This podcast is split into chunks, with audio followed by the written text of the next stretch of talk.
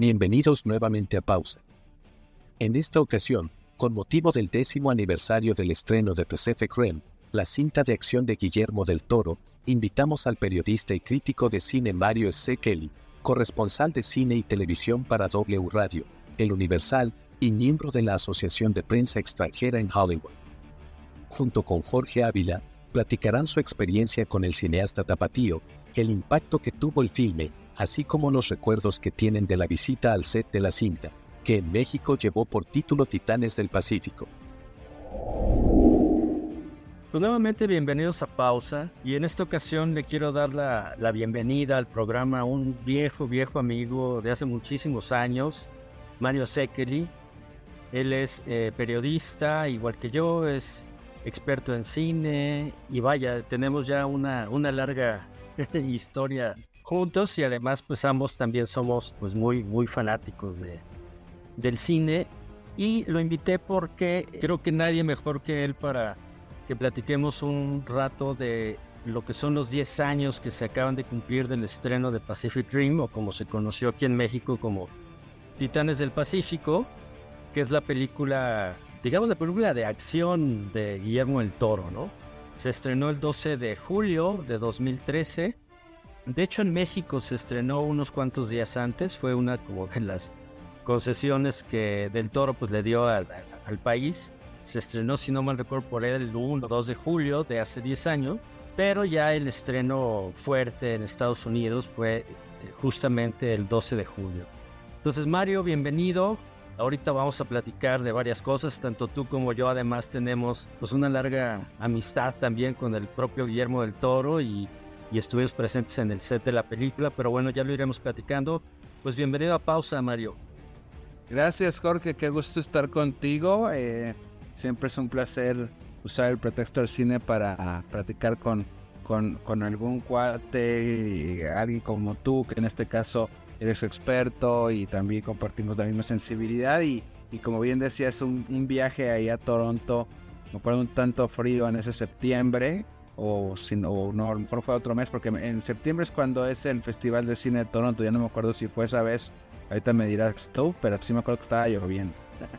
Sí, pues es que eh, tanto Mario como yo llevamos ya muchos años dedicándonos a, a este periodismo, pero antes de entrar a platicar de nuestra anécdota en el, sí. en el set de, de Pacific Rim, pues yo te quiero preguntar, ¿qué esperabas? O sea, cuando, cuando se estrena la película de, Titanes del Pacífico, sabíamos, porque los que seguimos la carrera de Guillermo el Toro, sabíamos que era pues su, su especie de homenaje a todas estas películas que él siempre eh, fue fan desde chico, ¿no? En, especial eh, del género kaiju eh, japonés, que es de estos grandes monstruos y en, y en los que se entra justamente pues el más famoso de todos que es Godzilla, ¿no? Yo te voy a ser sincero, cuando, cuando supe de qué se trataba, yo lo único que, dije y que afortunadamente en mi caso pues, sí lo, lo vi en el cine, yo no quería que fuera una película tipo Transformers, ¿no? Porque las películas de Transformers de Michael Bay a mí en lo personal no me, no me convencen y sobre todo visualmente no, no entiendo qué pasa en esas películas, ¿no? Sobre todo desde la primera que era eh, muchas secuencias eh, muy rápidas en las que no podías ni ver a los robots ni nada. Y, entonces yo lo único que quería era, cuando se estrenó, no ver una versión, digamos, de Transformers, ¿no? Entro al cine, veo la película y me llevo, yo en lo personal me llevo una grata sorpresa, pero me gustaría que me platicaras tú tu experiencia. Sí, bueno, eh, lo que tenemos, querido Jorge, como en esta profesión es que muchas veces, hablando en términos mago de Oz, nos enseñan al mago detrás de la cortina antes de ver la película, ¿no? Y en este caso fue, pues literalmente el mago yendo a trabajar, porque vimos eh, cuando hicieron la película, que ahorita platicaremos como tú bien dices, y la otra parte es cuando ya ves la película, ¿no? Pero digamos que poniéndome en tu mismo estado mental que le estás poniendo tú también, porque tú también ya habías visto la anterior, de cómo se hizo. Efectivamente, cuando tú escuchas que el del toro va a ser eh, Titanes del Pacífico, en automático piensas en Transformers, como que hasta te dices, ¿por qué otra película más de máquinas gigantes que se van a pelear? Y luego, ¿por qué Guillermo del Toro, no? Porque pues finalmente él es un original en todo el sentido de la palabra. Eh, sabemos obviamente que trae sus historias aspectos de cuentos de hadas o de mitología o monstruos clásicos del cine, pero como que no, no estábamos muy sintonizados eh, y ya no siempre ha sido muy insistente que los proyectos que él elige son como novias que se va a casar y que va a pasar muchos años con ellas, entonces decíamos, bueno, que hay apasionante aquí para que Guillermo del Toro quiera contar esta historia, ¿no? Eh, volviéndonos a poner en ese estado mental de ver la película, eh, yo lo que comprobé primero que nada, o sea, lo que me quita el miedo de fan, porque estamos hablando en este momento como fans de, Guillermo del Toro, que además sabemos que, un número uno, si Guillermo del Toro va a hacer una película, por más de género que se vea, o sea, podríamos decir incluso el mismo Hellboy cuando se anunció que también venía de un cómic, eh, aunque fuera un cómic un poco más independiente de Maggie Miñola. Pero el que, el que le vaya a poner su nombre, su trabajo, su factura, eh, eh, lo, va a hacer personal. Entonces es un cine más de autor siempre, y siempre lo ha sido así. ahorita hablaremos de los trazos muy de Guillermo del Toro.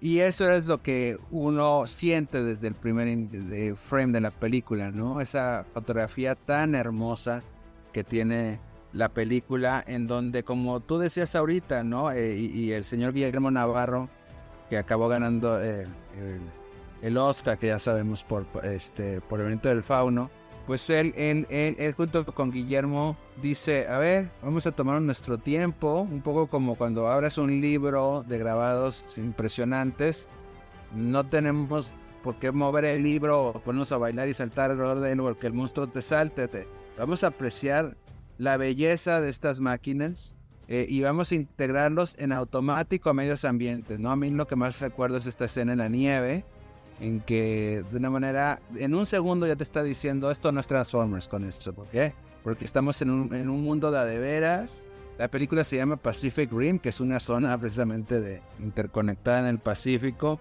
y entonces eh, vamos a ver escenarios de naturaleza y cómo estas máquinas también conviven con, con, con esta naturaleza. Y, y, desde entonces también algo que yo aprendí alguna vez de Enrique Navarrete, animador de DreamWorks mexicano, que decía que la buena animación se eh, funciona o sabes que es una buena animación cuando tiene peso en la pantalla. Y esa escena de, de, de, de, esta máquina... El Jagger.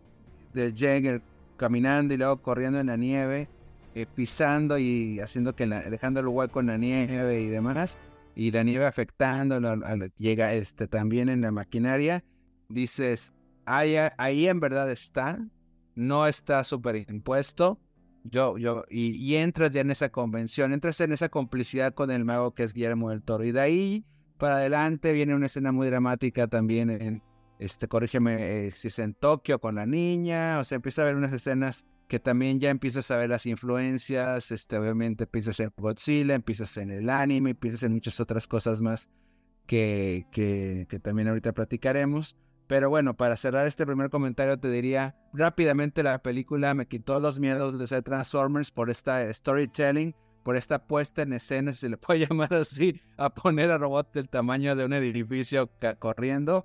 Y también a darnos cuenta que, eh, aunque suene muy básico lo que voy a decir, y obviamente cualquier consumidor de anime me va a decir, bueno, sí, ya lo sabía desde hace muchos años antes de ver la película, pero aún así cuando ves la película te das cuenta que en este universo hay personas adentro de las máquinas que las están moviendo, que es muy diferente a estos carros que se hacen robots y guerreros, no de Transformers. Sí, que además estos robots de Transformers pues son extraterrestres. Y en el caso de, y en el caso de los Jaegers de, Pacific Rim, pues son máquinas hechas por el ser humano, ¿no? Que, que son manejadas por dos personas, ¿no? Que además en, en, un sentido muy especial se interconectan neuronalmente, ¿no? Incluso en esto eh, apuesta Guillermo por este tipo de, de tecnología eh, un tanto futurista y tienen que estar perfectamente compenetrados pues, para poder mover una, un gigante robot de este tamaño, ¿no? Y sí, como dices, desde las primeras eh, frames de la película se nota... Mira, yo siento que es quizá a lo mejor la película menos del toro, de Guillermo el Toro. Pero, por otro lado, desde el principio empiezas a notar ciertas cosas que es muy su estilo, ¿no? De entrada, lo primero, pues es el, gran amor que le tiene a este género, ¿no? De los monstruos, a, a Godzilla, por supuesto, ¿no?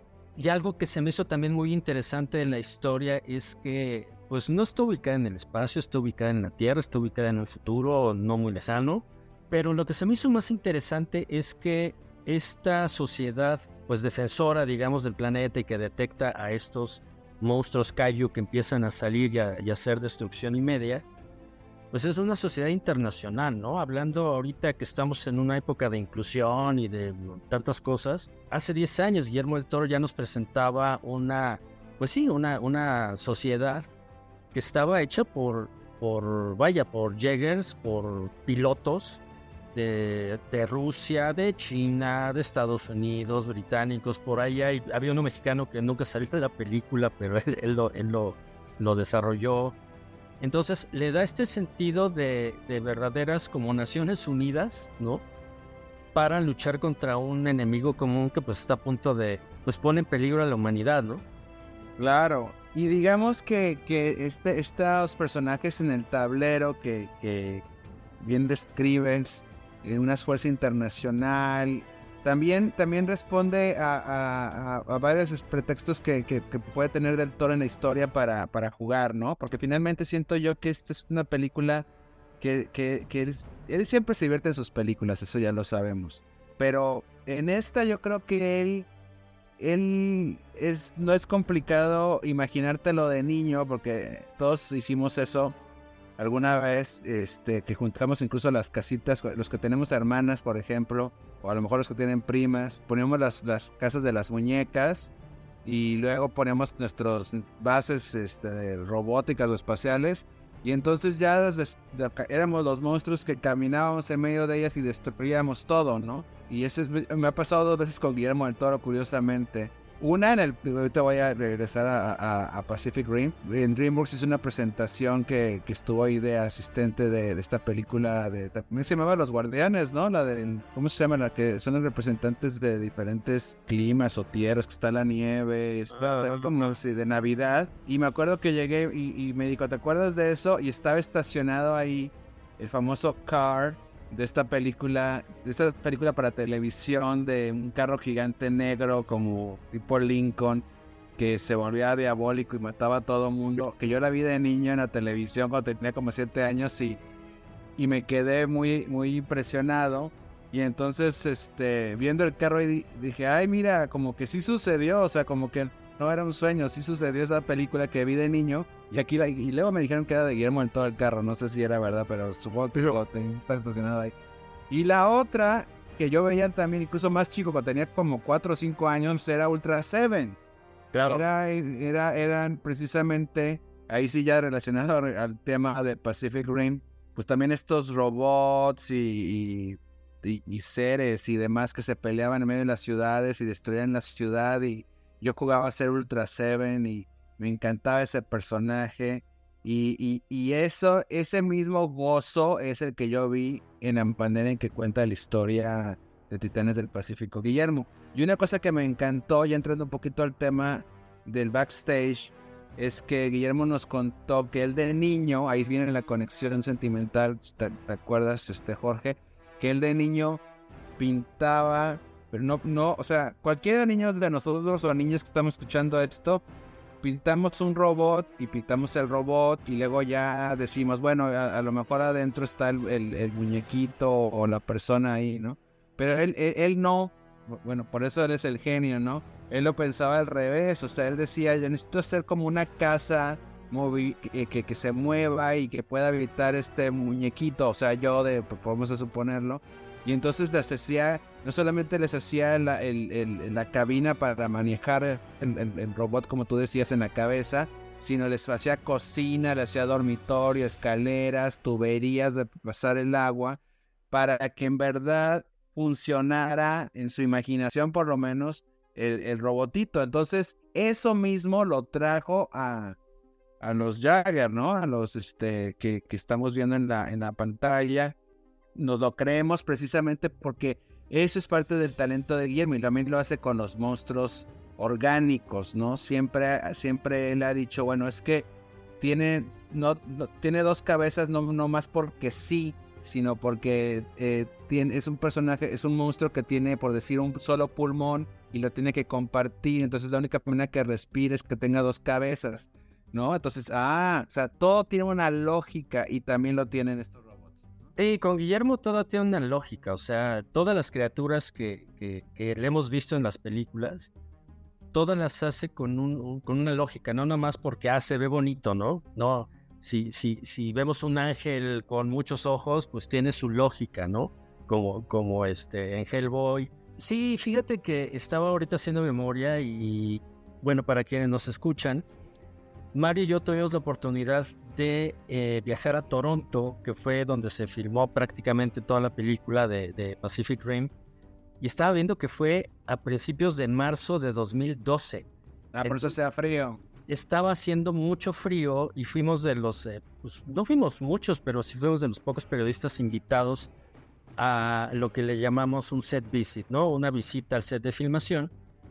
Y ahí nos pudimos dar de cuenta, no sé si lo recuerdes bien, pero que Guillermo, una de, las, de sus características es que, si bien por supuesto sabe y sabe utilizarlos a la perfección los, los efectos digitales, el elemento digital, pero él es de los que apuestan un poco a la vieja escuela de hacer los, los efectos prácticos, ¿no? O sea, de construir los sets, construirlos de tamaño real, ¿no? Yo me acuerdo mucho que una de las escenas que, que vimos cuando estaba filmando era cuando están el, el personaje de, de, Charlie Fonham y de Rinko Kikuchi adentro justamente de una de estas eh, cabezas del, del Jäger, ¿no? Y, y, se ponían esta armadura y cómo pero vaya, todos los mecanismos con los que eh, pues supuestamente están manejando al, al, al, robot o a esta máquina enorme, pues ahí estaban, como bien lo decías, o sea, los cables, los, los, el metal, todo, ¿no?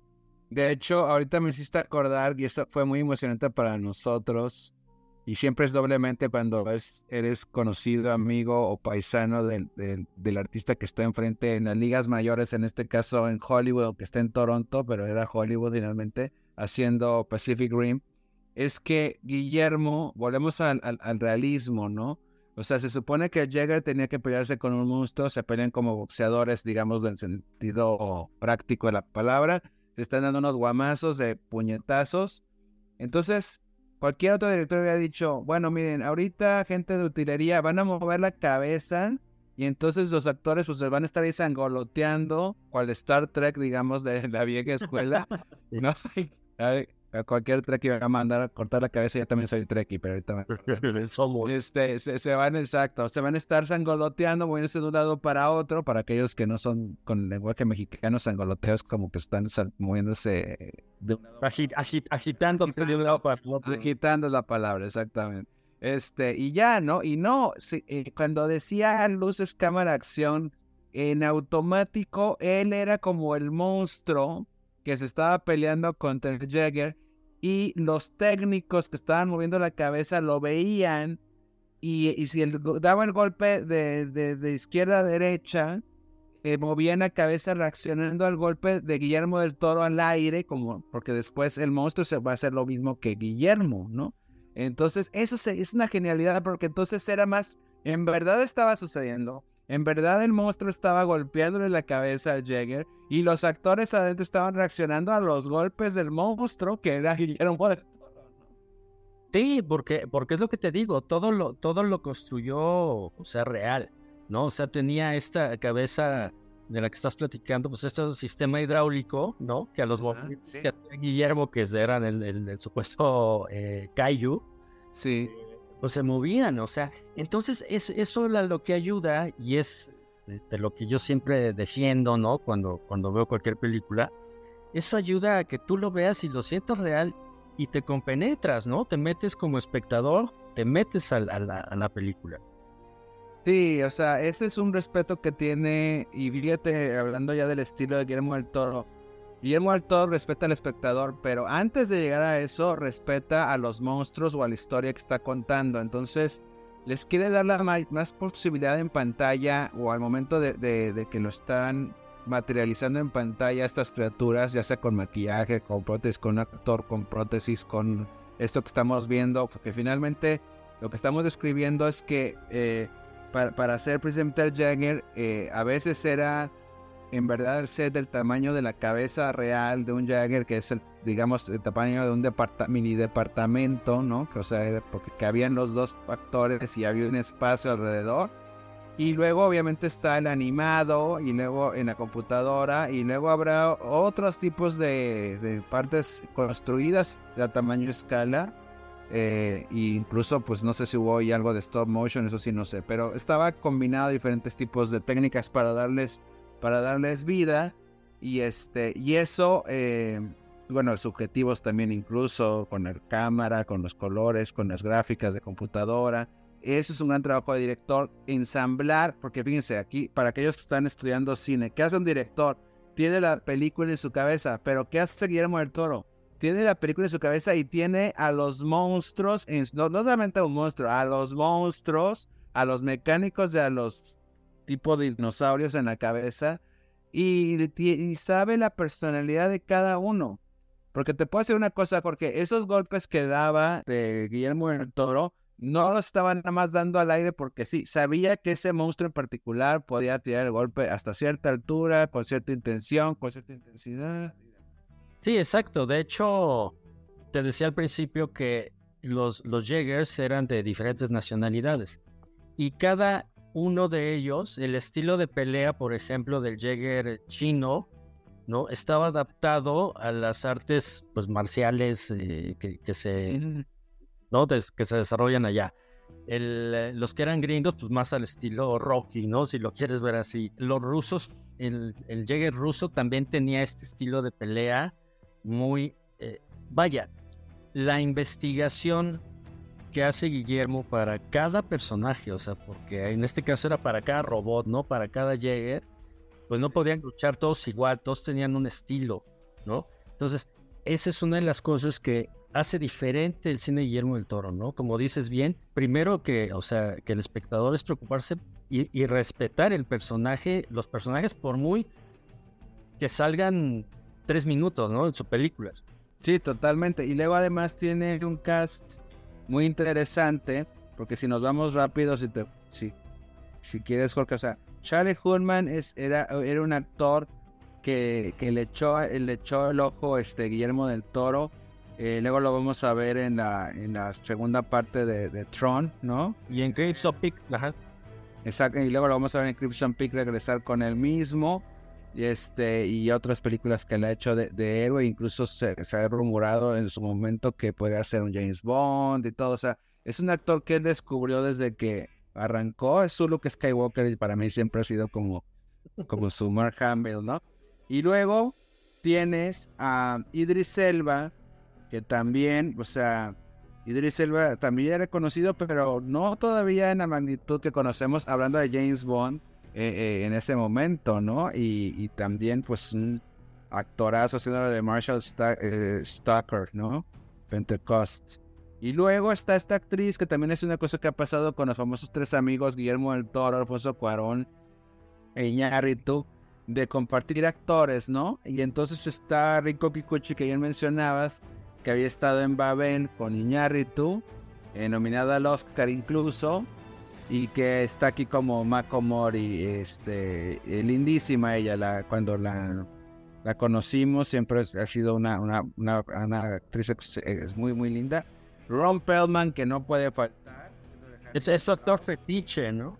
Actor fetiche que este, no me acuerdo si lo vimos esa vez en Toronto, pero bueno, ahí, ahí nos encontramos cada dos películas o este, siempre está en todo. Acuérdame de este personaje, Jorge. ¿Qué, es lo que hacía Ron Perlman? Su personaje, eh, su personaje, ahorita no me acuerdo el nombre, pero su personaje. Show. Ah, Él era una especie como de traficante de órganos de Kaiju. Porque a, los, a los Kaijus, acuérdate que, que, pues, que vencían los Jaegers, les quitaban ciertas partes y las vendían eh, en el mercado negro porque supuestamente tenían ciertas pues, propiedades, ya sabes, curativas o como de drogas o cosas así. Entonces, el personaje de Charlie Day acaba yendo a esta especie como de, pues sí, como de mercado negro, ¿no? Para buscar si no mal recuerdo, lo que estaba buscando era un, cerebro de Cayu porque él, él quería hacer como esta conexión. Él trataba de conectarse a esta a, los Cayus, al cerebro, que además tenían no uno, sino tenían dos, para tratar de, encontrar qué es lo que pasaba y qué es cuáles eran como los planes, ¿no? Un, poco como lo que pasó en Independence Day, ¿no? Con el personaje de Bill Pullman, que era el presidente, ¿no? Que telepáticamente como que se conecta con estos aliens y descubre un poco y descubre qué es lo que lo que cuáles eran sus planes, ¿no? Pero sí, de hecho, y ahorita vamos a platicar un poco más de esa, de esa experiencia del, de la visita al set que hicimos, eh, te digo, fue a principios de marzo de, de, 2012. Yo después, porque estuvimos ahí y después yo regresé, un día después que fue el set visit, yo regresé, eh, me, me, invitó Guillermo y, y, fui, me pasé pues ahí varias horas con él en el set de filmación y entonces pude ver cosas, ¿no? Y, estar platicando con él, pero pude ver cosas del, de los sets y de la filmación que no, eh, pues no pudimos ver todos, ¿no? Eh, yo me quedé unos días allá, este, en casa de unos amigos y me comuniqué con Guillermo para darle las gracias, ¿no? Por habernos invitado al set. Me dice, oye, pues si todavía no te vas, ¿por qué no te vienes mañana? Entonces fui, lo visité y ahí estuvimos viendo también otras cosas. Pero antes de seguir platicando y recordando cómo fue esa visita al set, tú mencionabas hace rato de esta amistad que tiene eh, con Alfonso Cuarón y con el negro Iñárritu, Alejandro González Iñárritu. Y no sé si recuerdas que justo cuando estábamos en el, en el set, eh, nosotros y otros periodistas internacionales, llegó justamente Iñárritu ahí a, a visitarlo al set, ¿te acuerdas? Que incluso después no, tú y yo nos lo encontramos en el lobby del hotel donde nos estábamos quedando. Sí, es cierto, qué, buena memoria tienes, Jorge. Sí, o sea, este asunto de camaradería que existe entre los directores de cine, eh, lo hemos sabido también de, directores como, como, no sé, como George Lucas, que invita a Robert Rodríguez para que conozca la cámara digital que estaba usando. Este, obviamente Spielberg y Lucas se visitan mucho.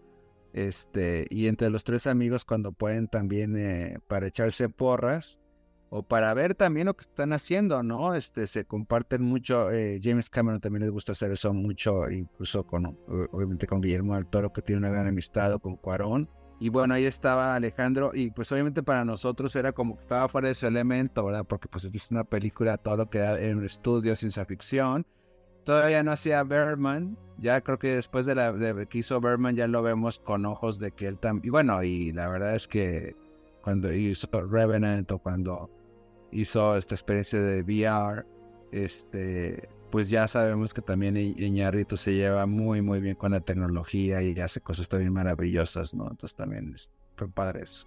Sí, e incluso cuando nos encontrábamos en el, en el lobby del hotel, el negro nos decía justamente que, que pues bueno, que en realidad él, estaba ahí tomándose unas vacaciones, estaba justo antes de, creo que estaba en la preproducción o algo así de Burma, si no mal recuerdo. Y nos dijo, no, pues es que, sé que Guillermo estaba aquí, pues pasé a ver a mi amigo, ¿no? Y, me, y, y recuerdo muy bien que nos dijo lo impresionado que estaba del, del scope, ¿no? De, de esta envergadura de la producción del tamaño de la producción, entonces, y que pues bueno, que obviamente Guillermo pues, era un genio, ¿no? Para ese, para ese tipo de cosas. Eh, ¿Tú qué más recuerdas de, esa, de esa visita al set? Bueno, yo recuerdo que nos, ah, nos dieron, porque esto que contamos ahorita, lo de la cabeza de eh, moviéndose y con los actores adentro, pues obviamente ese gran clímax es lo que siempre te vas a acordar el resto de tu vida, pero nos llevaron antes un recorrido en las áreas de arte y estaba, nos mostraron los storyboards de, la, de toda la película eh, y los modelos a escala y en los que muchos de ellos tenía que ver Guillermo también, porque hablando de este atención al detalle. Eh, y algo que nos gustó mucho, porque finalmente volvemos a lo mismo, cuando es un compatriota y también es alguien con el que hay una una amistad y cariño como Guillermo, pues te, pones como la cachucha casi que de familiar, ¿no? Casi como que si nos apellidamos, pues nos apellidamos todos México, vamos a ponerle así, no somos como primos todos. Y entonces eh, ver que cada jefe de departamento, de los efectos, de las criaturas, de los efectos de mecánicos, de los de maquillaje, eh, creo que también estuvo la vestuarista, adoraban a Guillermo. Eh, y, siempre la palabra genio salía con cada uno. Y siempre sabías que salía de un lugar ahora sí que muy natural de su corazón, de que les daba un gozo trabajar con él. Y bueno, pues nosotros que hemos ido muchos set visits, digo, no hay ninguno que nos ha tocado que hablen mal del director, ¿verdad? Pero no, no, esa parte extra del cariño, de, de, de como que saben que están bien apapachados y que les da su lugar como artistas Guillermo y los invita a eso, a jugar a su arenero, ¿no? Los invita a, crear este mundo y estos monstruos y ciudades también, eh, porque también creo que también nos pasaron en la computadora como es en la ciudad, cosas así. Es, e, es, algo que nos llevamos extra como, como compatriotas de, de cómo es trabajar en un set de Guillermo. Sí, de hecho, eso me llamó también mucho la atención. Eh, se sintió un ambiente como de mucha camaradería, ¿no?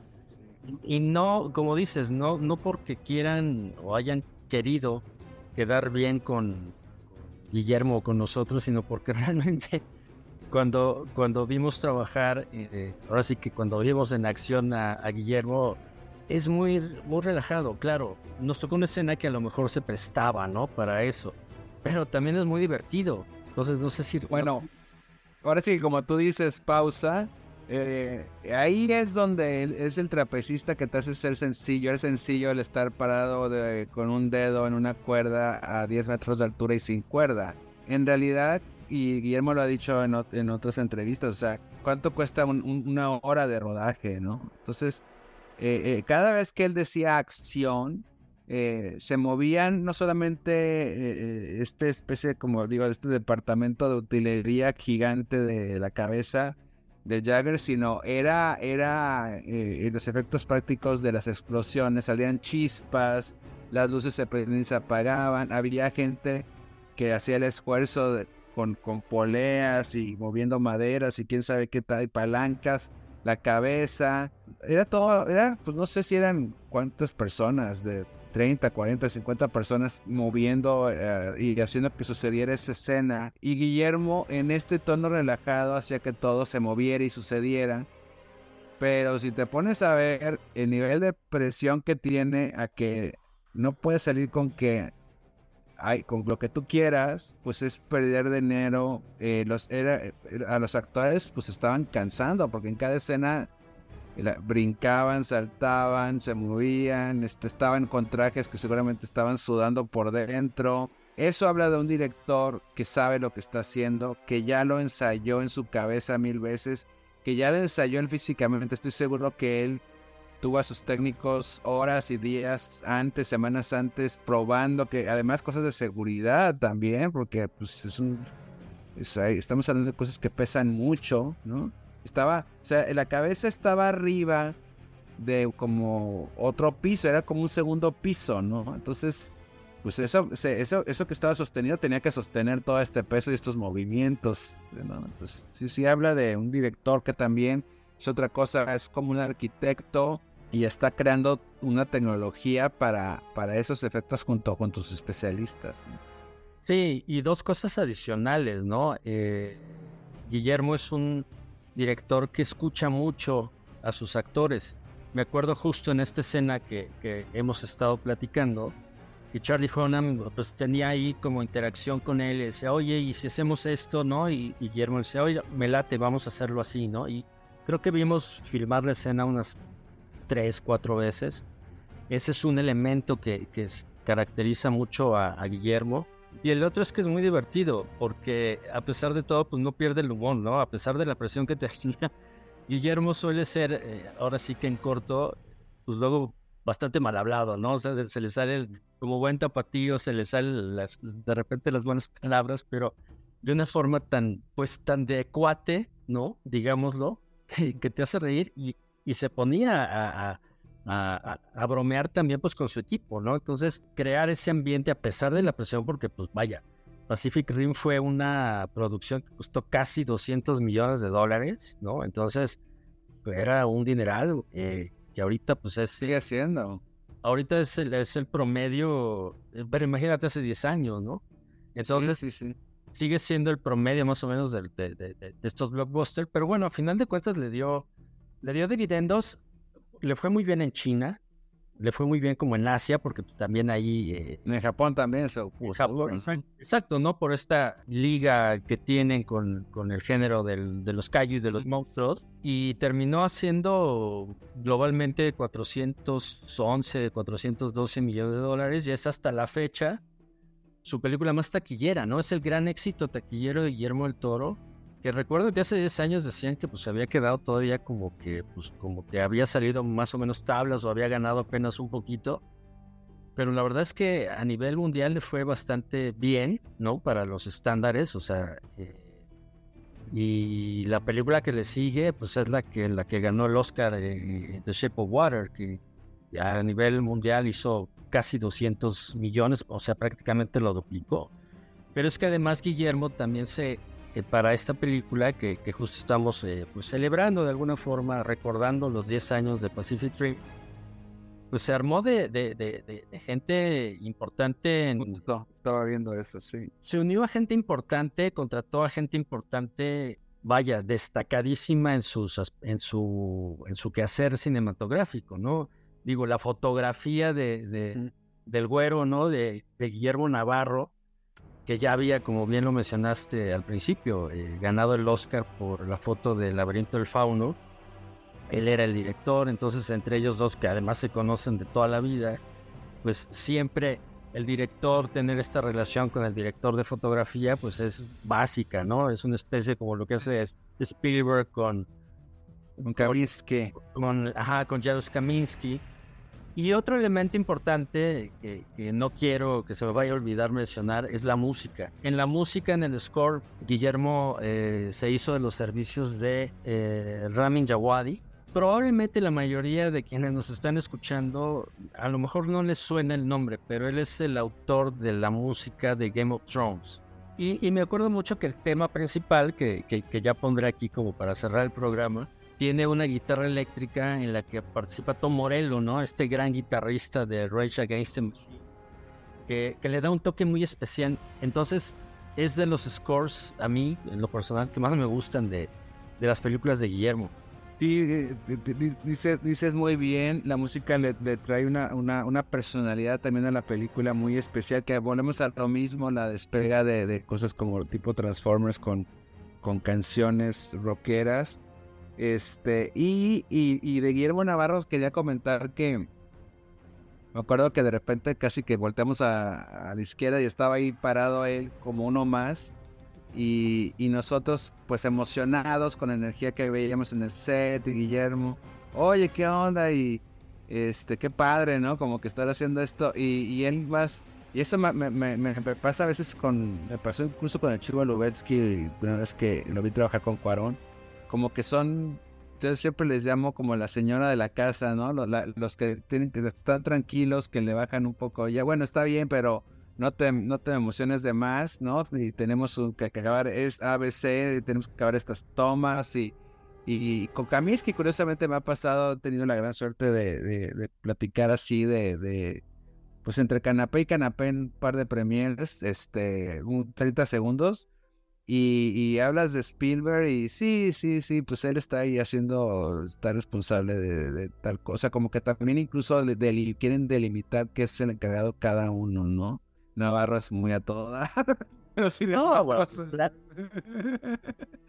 pero, pero sí se dan, digo, también son, pues son los grandes reyes y lords de la lente, también se pueden echar su taco, como diríamos nosotros así coloquialmente en México, de de, de, de, pues sí, de su, posición de artistas. Pero sí fue, sí fue chistoso porque sí es como una energía diferente a la de Guillermo, ¿no? Sí, de hecho, pues es que mira, también en realidad estamos hablando mucho también como fans que somos, ¿no? Independientemente de que somos periodistas y cuando hacemos nuestro trabajo, pues tenemos que ser lo más objetivos eh, posible, ¿no?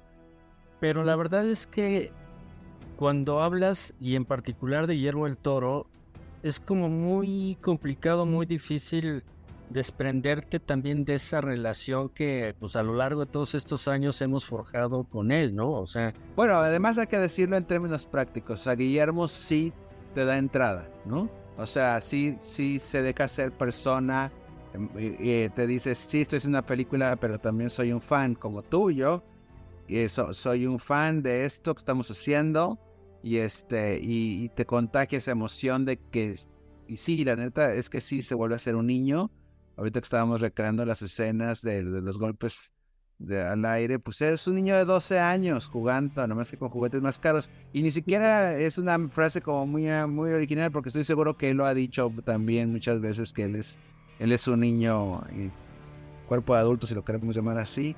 Pero también hay una cosa que para, para los que nos están escuchando es que no deja de ser un buen capitán Guillermo. O sea, no crean que nada más es la sonrisita y jajaja, O sea, obviamente todo el mundo sabe ahí que si no hace lo que tiene que hacer, o sea, si te van a poner una cara seria que no vas a querer estar ahí. Y nadie le quiere quedar mal a Guillermo del Toro, precisamente por el cariño que le está poniendo claro. a las cosas. Entonces, todo el mundo, ay, qué lindo Guillermo, queremos a Guillermo. Pero no creo que nadie eh, si le dijo a Guillermo, oye, mañana tráeme tres ejemplos de, vestido para, para la chica, a ver cuál me gusta. Ay, bueno, ahí lo hago en la mañana mientras que se, se toma el café Guillermo, al cabo que es bien lindo, ¿no? O sea, esa persona se va a su casa y no solamente va a traer tres opciones, va a traer cinco y va a traer las mejores versiones porque es Guillermo del Toro, ¿sí? Entonces es parte de lo profesional y el liderazgo y la exigencia que tiene Guillermo. Sí, creo que, el, creo que lo definiste muy bien. O sea, es un buen capitán. Guillermo se ha ganado el cariño prácticamente de todo el mundo por ser jovial, por ser jocoso, por ser como es, y además por el increíblemente brutal conocimiento que tiene de, cine en todos sus aspectos, géneros, épocas, estilos y demás. Pero es un capitán que pues tampoco deja que se, le quieran, este, que se le quieran subir a las barbas, ¿no? Antes, fíjate que ahorita me quedé pensando, antes de que entráramos a, grabar este, este programa, me comentabas de, Pacific Rim que, que, sentías pues como que una oscuridad con el filme. Bueno, lo diría en el sentido que cuando pienso en Guillermo del Toro y su filmografía, pienso antes en, tal vez en todas las otras películas antes de llegar a Pacific Rim, pero me da gusto que venimos platicando ya más de media hora y seguimos encontrándole cosas que nos gusta. Creo que es un, film que trae mucho gozo, tanto para el que lo hizo como para el que lo disfrutamos. Y también hay muchos homenajes a, cosas que ni nos acordamos. Por ejemplo, yo me acuerdo que en el tour de prensa, ya cuando él fue a México y empezó a hablar así ya más detenidamente, porque hay que recordarles que este, este tour del set que tuvimos, estábamos en medio de otros 10 periodistas de Alemania, Francia, eh, África, Turquía, Argentina. Entonces también las cosas que escuchábamos bien hacia Guillermo, no había un compromiso de que ya llegaron los mexicanos, vamos a hablar bien de él. No era, nosotros éramos dos mexicanos y había otros 10 periodistas de otras partes del mundo. Pero ya cuando fue a México, que obviamente sí estamos entre mexicanos, las referencias que él daba era sobre las cosas que veíamos en el canal 5 de niños en los 70s o, que, eh, o, las series estas de Roldán y el, eh, los monstruos del espacio. Ultraman que me comentaba. Ultraman exactamente con Ultra Seven y todo eso. Entonces, como que Guillermo siempre tiene esa capacidad de meter la mano en tu, en tu cabeza, de tus memorias, en tu niñez y debo decirte, mira, aquí en este cajón que estaba aquí como con las telarañas, pues aquí está la memoria de esto que yo lo usé como mi motor para crear esta película. Y tú, wow, ¿a quién iba a decir? Porque además, en la época que nosotros éramos niños, estamos hablando para que estén preguntándose por qué estamos como muy hacia el pasado, pues sí, nosotros tenemos alrededor de 50 años. Entonces, cuando en los 70 fue nuestra niñez, y obviamente, pues no había nada de nada, de nada de intercomunicación. Es más, lo único que había un teléfono, pero pues estábamos muy chicos para andarnos hablando por teléfono y nuestros amiguitos pues los veíamos al día siguiente en el kinder, pero no, íbamos a estar hablando. Entonces cada quien en su casa solo veía estas caricaturas, estos programas. Y luego ya llegaba el día siguiente y se los contábamos a nuestros compañeros y ya jugabas y ya a lo mejor en la época más grande coleccionabas los juguetes o las tarjetas o lo que tú quieras. Pero no había este asunto de lo voy a grabar o en este momento que lo veo lo voy a subir en la pantalla, miren lo que vi. Y entonces pasaron, pues ¿qué, qué, fue este año? Este, pasaron de 40 años o 35 años, porque vamos a poner los años que teníamos 5, 6, 7 años, pasaron 35 años para que alguien viniera y nos dijera, ¿sabes qué? Eso que viste era importante. y además estaba muy bien hecho. Ah, y además, y además te lo voy a presentar, no solamente el homenaje, o sea, vas a ver a, al pastel que comías de tu abuelita que no volviste a comer, pero va a ser mejorado o va a ser llevado a lo que tú te imaginabas, ¿no? Porque con la tecnología digital o con estos props gigantes o con estas escenografías espectaculares, pues sí te voy a hacer creer que, pueden los Kaiju vivir, ¿no? Y, y vas a caminar. Muy padre. Y luego viene la secuela que la verdad aquí voy a confesar, no vi porque como que me dio... Ahora, ahora fíjate, para que veas, no hablo mucho de Pacific Rim, pero finalmente en mi corazón es Tierra Sagrada con el nombre de Guillermo del Toro. Y lo único que sé es que sale este hombre de Star Wars. John Boyega. John Boyega. Y, pero, pero dime una cosa, porque luego me hago bolas, porque a veces, ah, ya le ha pasado un par de veces a, Guillermo, bueno, pasó con Hellboy en específico, la historia más sonada de que él quería hacer más y luego no se hizo y luego, y luego se hizo el reboot. Pero en Pacific Rim él quería hacer la segunda parte, ¿no? También hubo un momento de un poco de que le dijeron, ¿sabes que ya no, ya no, qué pasó? Ya no me acuerdo ahí. Mira, hasta donde recuerdo, sí tenía como esta intención, pero después hubo una época en la que Guillermo salían a cada rato noticias de que estaba desarrollando una cosa y luego estaba desarrollando una serie de tele y luego quería desarrollar no sé qué y entonces de repente entre el digamos que entre el estire y afloje con el estudio y etcétera pues no vaya no llegaron a un acuerdo y entonces ya se le vería digamos encima la pues la, la producción de otra cosa que tenía en mente y total que la película se llama Pacific Rim Uprising, ¿no? La secuela. La gran diferencia es que, digo, sí la produce él. Guillermo del Toro es uno de los varios productores de, este, de esta secuela que fue cinco años después, en 2018. Y entonces la película, o sea, pues del Toro dijo, pues yo ya no la voy a poder dirigir, pero pues los estudios dijeron, vamos a hacerla. Y eh, contrataron como director a Steven The Knight. Él, él tiene mucha experiencia, pero sobre todo haciendo televisión. Él, hizo series como eh, Spartacus, como eh, Jupiter's Legacy para Netflix, hizo también cosas de Buffy the Vampire, Slayer. En fin, él, él, tenía ya una, pues como carrera sobre todo en vaya, sí, en la, en la televisión, ¿no? Incluso Daredevil, la serie de, Netflix en su momento de Daredevil, él, dirigió eh, algunos episodios, pero vaya, y con todo el respeto que el señor The Night me merece, pero pues no es Guillermo del Toro, ¿no? Entonces, la verdad es que la secuela yo, yo sí la vi, pero pues no recuerdo en realidad casi nada, ¿no? Porque, Oye, pero ese se hizo para cine o fue para directo para video? Es que creo que también no fue para directo para video, ¿no? No, no, no, sí salió, porque yo la vi en el cine. Ah, ok.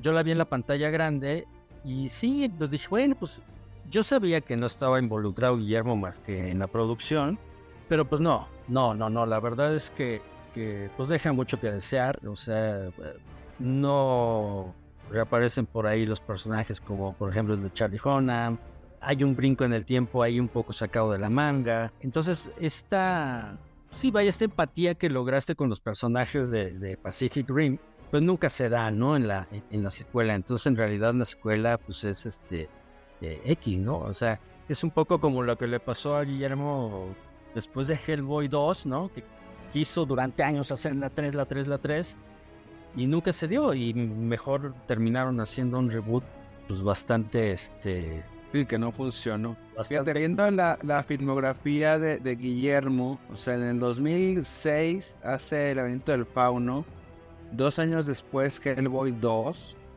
Eh, cinco años después Pacific Rim. Y luego, dos años después hace Crimson Peak. Y curiosamente, o sea, Pacific Rim lo hizo para Warner Bros. y Crimson Peak para Universal.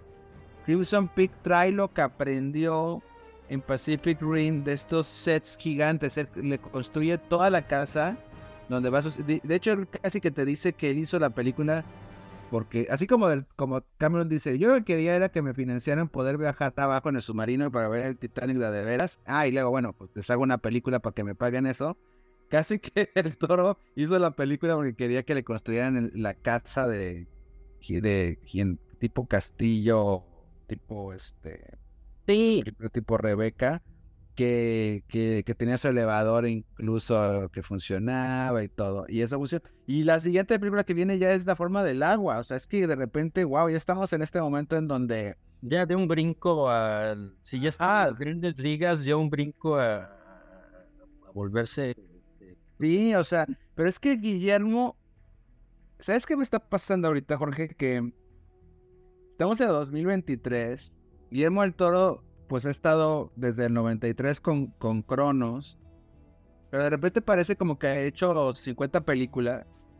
Pero en realidad caben en la pantalla de mi teléfono, o sea, es Cronos, Mimic, eh, Devil's Backbone, Blade 2, Hellboy, Past Labyrinth, Hellboy 2, Pacific Rim, Crimson Peak, The Shape of Water, Nightmare Alley y Pinocchio.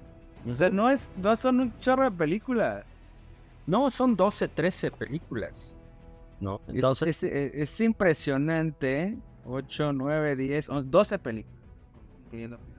Sí, fíjate que ahorita comentabas algo de, de la casa esta, el set, ¿no? De, de, Crimson Peak. Crimson Peak.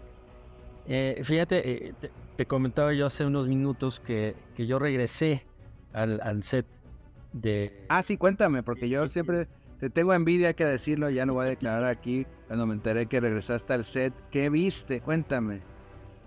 Eh, la película se filmó en los estudios Pinewood de Toronto. Entonces, cuando regresé al día siguiente, pues lo que pude ver fue parte del, eh, del set. Te digo que los, los recrea prácticamente a, a baño real. Esta especie como de hangar donde estaban los, los, los Jaegers. Mm que te dé estas grandes, enormes puertas eh, de, metal y etcétera. Entonces, cuando estás ahí y ves, porque en realidad era un, un estudio muy, muy, grande. Sí, pues un estudio de veras, es que pasa como hangares de, aeropuerto. Como hangares de, exactamente. Eh, pero a mí lo que me llamó muchísimo la atención es el detalle porque veías cómo las puertas se veían oxidadas, se veían gastadas, ¿no? no se veía todo pulcro y bonito. No, no, no, no, no. O sea, se veía como si ya hubiera pasado el tiempo por, por ahí, ¿no? Entonces. El, universo usado que de, famoso que de George Lucas en Star Wars. Exactamente, exactamente. Entonces, ese detalle de hacer las cosas eh, que parezcan reales fue algo que me llamó mucho la atención. También visité el. Eh, justo del personaje de Ron Perlman, esta especie como de como de museo donde eh, sí circular donde tiene ahí como varias eh, en frascos tiene como que, creo que también lo vimos en, en, el set que tiene ahí como las piezas de los cayus no las este, criaturas partes de los cayus. Como en éter como en ámbar. Sí ándale exactamente no exactamente. Entonces vi eso y la otra parte fue fue algo más técnico porque me llevó como a una parte donde estaba haciendo una especie como de mezcla de sonido, o sea, ya me empezó como a explicar. Pero mira lo que, lo que, y, para ir cerrando, ¿no? El programa, yo estaba como niño chiquito tomando masterclass de, de un master, ¿no? Claro. Porque te iba explicando y te decía, y entonces cuando te das cuenta, que obviamente yo ya lo sabía, pero cuando lo vives directamente, la, el, conocimiento que tiene Guillermo, no nada más de cine, sino de, de, arte, de texturas, prácticamente pues, de todas las artes, para poderlas plasmar en sus películas, es verdaderamente es impresionante. O sea, habré estado allá que te gusta, unas cuatro horas, yo creo, más o menos cuatro o cinco horas. De repente había como pausas y todo, y, pero pero era impresionante, te digo, sobre todo lo que me llamó la atención fue este, este perdón, universo gastado, como, bien le llamas, ¿no? Entonces, y te digo, para ir cerrando, la, idea de invitarte, Mario, y te agradezco nuevamente el, que hayas aceptado, porque además sé que, al igual que, que yo, tú le tienes un, gran cariño y una gran admiración a Guillermo, era pues platicar un poquito de estos 10 años, ¿no? Eh, recordar y celebrar un poco estos 10 años de, Pacific Rim. Pero sí te quiero preguntar, ya, ya más como, como el periodista que, que eres, Pacific Rim, ¿cómo la catalogarías o cómo la ubicarías dentro de la filmografía de Guillermo? Porque si bien ha tenido películas de acción como Hellboy, pero creo que aquí fue acción pues un poco más hasta en esteroides, ¿no? También por el tamaño y todo.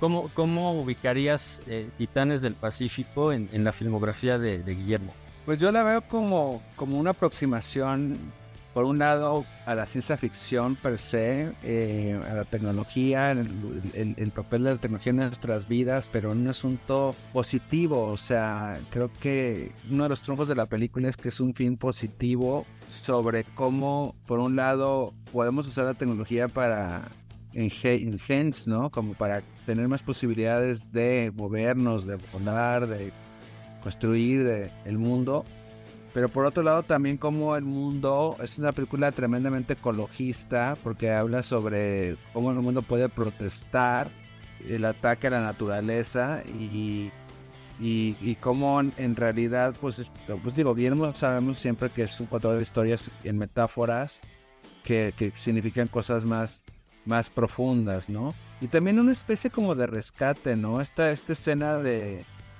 del Cayu enfrente de eh, digo, perdón el callo, sino del Jagger enfrente de la niña, ¿no? ¿Cómo es, el, cómo es escena? Es, este, es muy impresionante esa conexión que se da, es casi que su momento E.T. de Guillermo del Toro, de, de, tener compasión desde arriba a esta niña que se está quedando huérfana y, y que después ella va a poder salvar al mundo, o sea, yo creo que es una película que que no te debes de quedar en, en, los fuegos artificiales, sino bien en, la, en, la parte que está adentro, que son los humanos, o sea, que están adentro hay humanos, adentro hay sentimientos humanos. Y en el mundo también hay sentimientos humanos reflejados en estos monstruos, ¿no?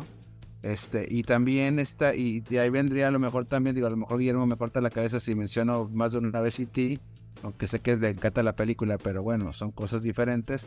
Pero sí también este asunto de la comunicación y la conexión que hay primero entre los dos pilotos de los Jagger y luego también con las criaturas, ¿no? Que tiene que haber esta comunicación one way or another para poder subir, resolver algo y resolverla, eh, salvar al mundo, ¿no? Entonces, yo, yo siento que tal vez no es la película que a golpe de vista eh, y tal vez por eso lo ponemos a veces más, ponemos antes las otras películas. Antes, a golpe de vista, no tiene el brochazo del toro, ¿no? O sea, porque... y, sobre todo porque ha habido todas estas películas también a la Transformers y todo este universo de robots y Massinger Z y demás que nos hacen que no salta tanto el sello del toro. Yo creo que en las demás están pues vampiros, sus monstruos, sus diablos, ¿no? Sus fantasmas. Que, esa es otra cosa también. Creo que Del Toro, pues finalmente, eh, queramos o no, lo consideramos como un heredero de Hitchcock en el sentido macabro de la palabra, ¿no? Y pues no, Pacific Rim no trae en el póster eso, es otra cosa. Entonces, tal vez eso es lo que hace que, que sea pero también me atrevo a pensar que puede ser una película ya ponen de entrada para nuevas generaciones, porque ya también estamos cerca de los años, ya viene una nueva generación que, que no creció viendo Hellboy, ni este, ni mucho menos Cronos y el laberinto del fauno y eso. Entonces, si le pones tu Pacific Rim a una edad pre-teenager, por ejemplo, pues a lo mejor de ahí lo llevas, oye, ¿quieres ver otra película este director? Pues ahí está Hellboy 1, ¿no? O este y está lindo eso también, ¿no? Y pues bueno, Mario, en verdad te, te, quiero agradecer, ¿no? Que hayas aceptado la, invitación. creo que no había nadie mejor que tú para platicar de Guillermo el Toro. Insisto, por la amistad que, que ambos tenemos con él y porque eh, cómo hemos seguido su carrera desde hace muchos años y, y también las deferencias que él ha tenido con nosotros. Y pues nada, te quiero, espero, esta es la primera vez, ¿no? Que estás aquí en pausa, espero que no sea la, la última. Y vaya, pues gracias, ¿no? Gracias por compartir eh, con todos nosotros, conmigo, recordar esto que vivimos hace 10 años, ¿no? Eh, hay, otras, hay muchas otras historias que nos han pasado con Guillermo de, entonces para, para acá, pero pues justamente este pretexto de, celebrar estos 10 años, eh, pues ameritaba la pena, ¿no? Entonces, muchísimas gracias Mario por, por aceptar la invitación. No, hombre, Jorge, gracias a ti, gracias por hacer esta máquina del tiempo. Eh, cualquier película bien hecha, que cumpla 5, 10 años, 15, 20, pues siempre será una excusa para invitar a la gente a revisitarla o a verla por primera vez. A nosotros mismos nos exige volverla a saber ver y, seguir aprendiendo y verla que ya con los ojos de nosotros más grandes, incluso de un Guillermo del Toro que ha llegado más lejos. Y pues también te, te, mando un abrazo, eh, invítame también cuando quieras, aquí estamos para, para hablar del cine o de, lo que tú quieras. Y un abrazo también pues a los fans de Guillermo del Toro, ¿no? Que espero que hayamos hecho justicia también a, ser fans como usted. Muchas gracias por habernos escuchado. Los invitamos a suscribirse y dar clic en la campanita para ser notificados cada vez que estrenemos un episodio. Los esperamos en la próxima. Por el momento, hacemos una pausa.